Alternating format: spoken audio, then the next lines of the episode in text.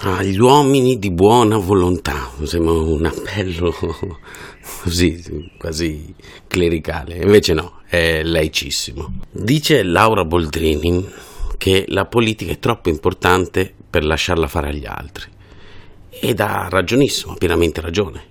È un po' come con le mafie, no? Cioè noi possiamo non occuparci di loro, ma loro sicuramente si stanno occupando di noi. Ed è politica dappertutto, ma proprio dappertutto in un momento storico in cui salvare un uomo diventa una decisione politica. Guardate, non garantirgli dignità, assicurargli un lavoro o fornirgli dei servizi, proprio decidere se debba annegare o no. È politica il momento in cui decidiamo di far pagare i debiti ai nostri figli. Provate a immaginare la discussione. Io ogni tanto ci penso, a casa vostra, voi, con il vostro compagno, con la vostra compagna, davanti ai vostri figli, a cena, e gli dite niente, papà e mamma anzi genitore numero uno e genitore numero due hanno deciso che quindi noi ci dedichiamo un attimo alla bella vita e poi voi dovrete lavorare anche per noi. Cosa? È politica, eh? È politica ogni volta che rimandiamo a domani di preoccuparci dell'ambiente, di un pianeta completamente mal ridotto e di un ambiente invece che è sempre svenduto in nome della produttività. È politica ogni volta che decidiamo di lasciare inascoltati i messaggi di emergenza e li scambiamo, quelli li scambiamo come inutili allarmismi. È politica ogni volta che incrociamo un anziano o un'anziana che sta andando in un negozio, che prova a fare qualcosa ma non ci riesce e tutto intorno c'è indifferenza. In città, in paesi, in rioni, in vie, in cui non si è persa solo la solidarietà, no, no, in cui proprio stiamo camminando sulle macerie della collettività.